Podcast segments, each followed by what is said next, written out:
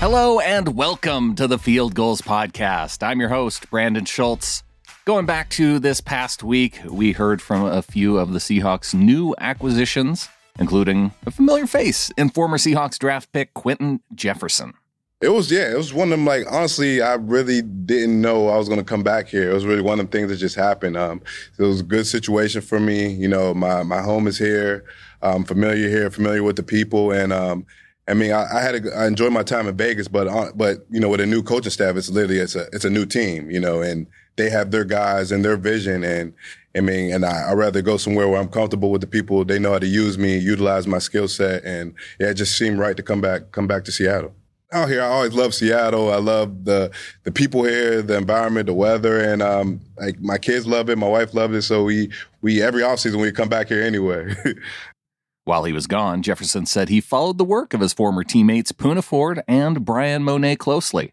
Oh yeah, because I, I, mean, I always watch film, so I always I always look at those guys and see what they're doing. And I always yeah, especially if it's on TV, I'm always gonna watch as well, man. Those are my those are my guys. Those are like my brothers, so I'm always gonna check in on them, man. Yeah, it's amazing just to see their growth from like the, my first years with them until now, man. Just how mature they got and how much they sharpen their skills. And yeah, I'm just excited for the future and just playing with them and just how we can push each other to be even better this year. So man, it's it's gonna be dope. Jefferson is excited to get back to work with those two as well as the newer defensive linemen. Top to bottom. And um, yeah, I'm excited to just get back here and, like I said, see Poona, see Mone and Big Al. Those are guys I, I enjoyed playing with right when I when I before I left. So just to get back in the room with them and just seeing the, the, the lot of young talent and uh, like Darrell and stuff. So I'm just excited to get with them, see how they work, and then just seeing how I can mesh together with them. I mean, especially on the edge, they got some some some talented edge rushers, and seeing how we can all mesh and work together and uh, and pick this rush up. The Seahawks also have a new defensive coordinator this year in Clint Hurtt, who was Jefferson's D line coach during his previous stint with the team. I think because he has that that defensive line pedigree and mindset, I think he's going to put us in position to make plays. I trust him that he's going to put us in the best position best positions to go out there and make plays, you know, especially D lineman. I like going out there making plays. So I think he's going to put us in the right right position. The Seahawks made another signing on the other side of the trenches in center Austin Blythe, who talked about how his experience as a state champion wrestler in Iowa helps him in his NFL job.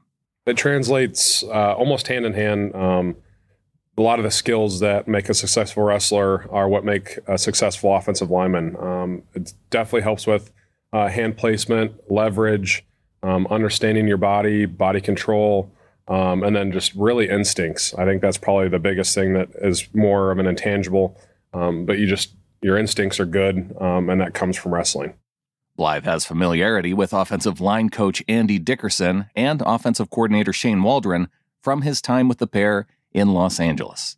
I'm very excited. There wasn't anything, excuse me, there wasn't any opportunity last year, but I'm very excited about the opportunity this year to come in and compete and uh, be in a system that I'm familiar with um, and, and people with um, that I'm familiar with. So very excited. I'm excited to get to work. This will be Austin's third team in three years. Last season, he was with Kansas City, where an offseason injury caused him to fall behind rookie Creed Humphrey on the depth chart and only appeared in four games. Uh, it's just sometimes how it happens, uh, you know. But in this in this business in this league, you gotta have a resilient mindset um, and just attack the next opportunity that comes. And it happens to be here with the Seattle Seahawks. After the break, we'll hear from another player who is looking for a fresh start in Seattle in quarterback Drew Lock. That's coming up next.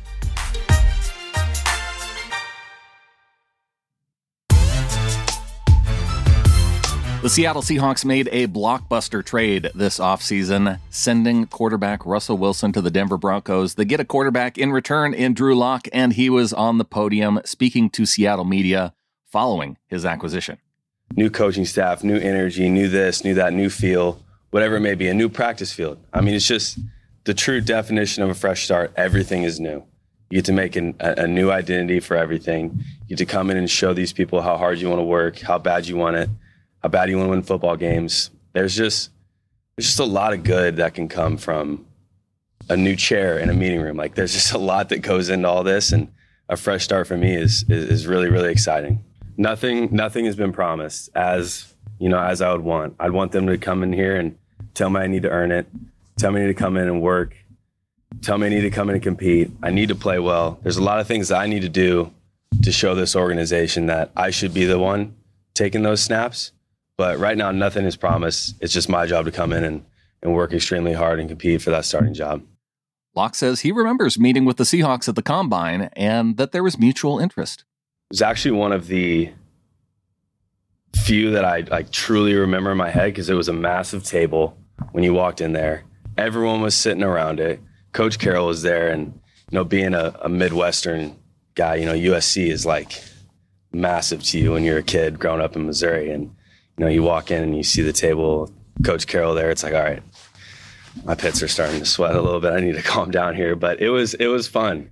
It was fun to be able to just you felt his energy there, even as a rookie. You're not even on their team, and you feel the energy, and it feels like a place you want to go play. It feels like a family, and uh, to be able for it to like all full circle around and come back to me ending up here, it's it's really really cool.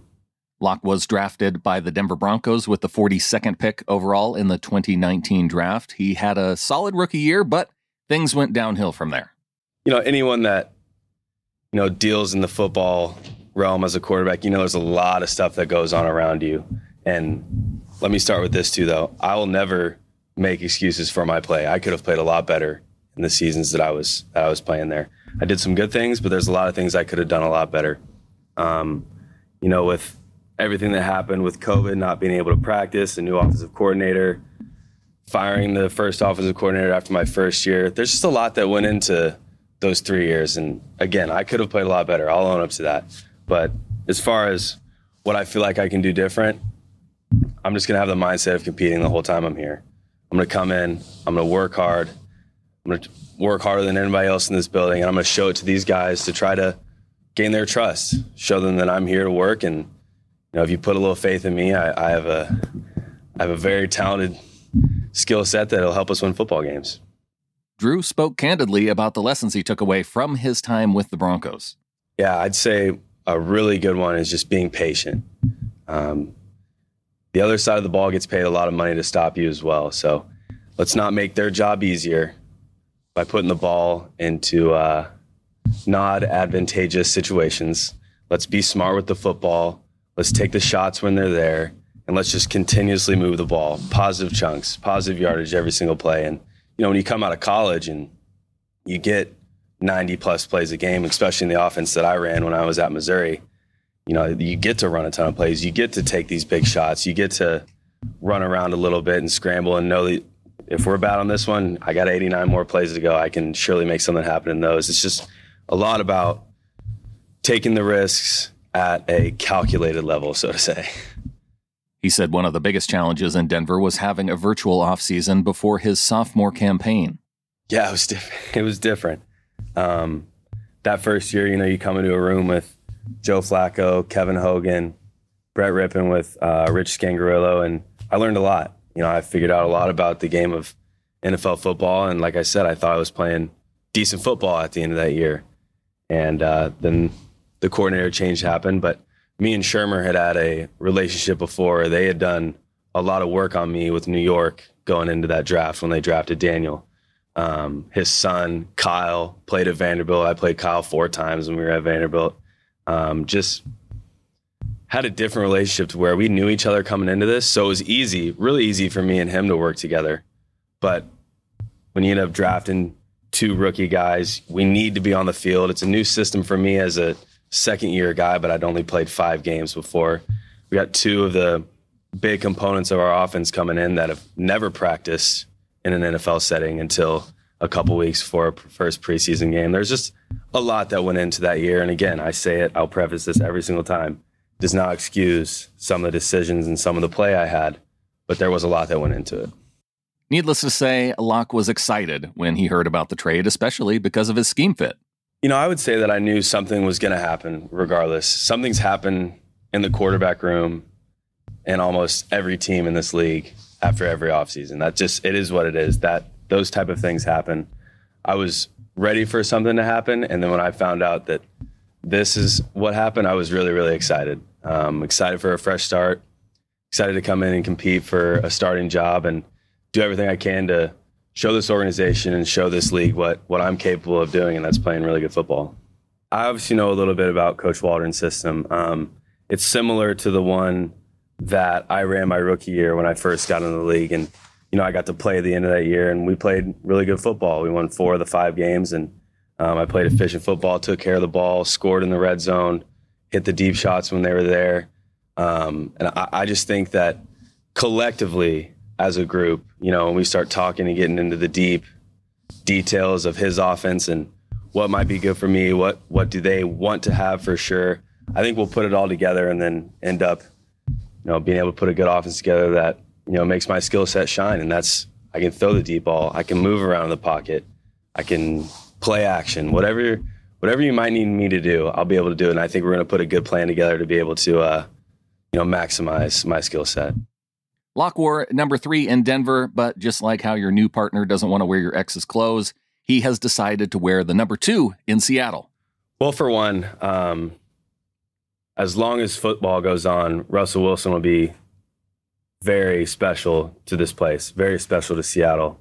And uh, I know what it takes to kind of build a legacy. You know, you wouldn't you wouldn't go wear 18 in Indianapolis. You wouldn't go wear 12 in Green Bay. Um, it's a sign of respect for him from me, but also at the same time, I want to write my own story here. You know, I want to see what two does for us. You know, I want to I want to make that me. You know, I don't want to fight against Russell. He's done so many great things for this place and so many great things for the city of Seattle and the state of Washington that you know I want two to remember it as Drew Lock, not three was Russell and Drew. I want two to be Drew, and um, that's just kind of been my mindset on it. I have the utmost respect for him, and um, that was kind of a, a move in showing that. As for Lock's role with the Seahawks, Pete Carroll has stated he wants a point guard at quarterback. Here was Lock's response. Well, I was never a point guard in basketball. I was always a shooting guard in basketball, and I uh, um, like to score points, I guess. So I think that's a good thing to be as a quarterback, too, a guy that likes to score points. But um, there is a, there is definitely a game manager identity to being a really, really good quarterback in this league. And being able to watch Teddy Bridgewater do that last year. Um, side note, too, is a very lucky guy to have Teddy in that quarterback room with him. Teddy did a lot for me. Um, I learned a lot from him and being able to watch those first games when I was actually the backup and watch how he worked the pocket, watch how he managed games, watch how he came to the sideline. It was the first time that I got to really feel a, a veteran quarterback in the room. And I think Teddy did a good job of being a point guard. And I definitely learned a lot from him on how to do that. One of the players he will be passing to as the point guard or shooting guard is tight end Noah Fant, who came over to the Broncos in the trade. Here's how Lock described his play explosive, explosive without a doubt. If you, if you get the ball in that guy's hands, he's going to make something happen with it. Me and Noah, last offseason going into this year, we spent a lot of time together. He actually stayed back in Colorado um, throughout the offseason, and so did I. Um, set the film room up together, watched all of his routes, talked through things, how we thought it could be different, how we thought it could be better.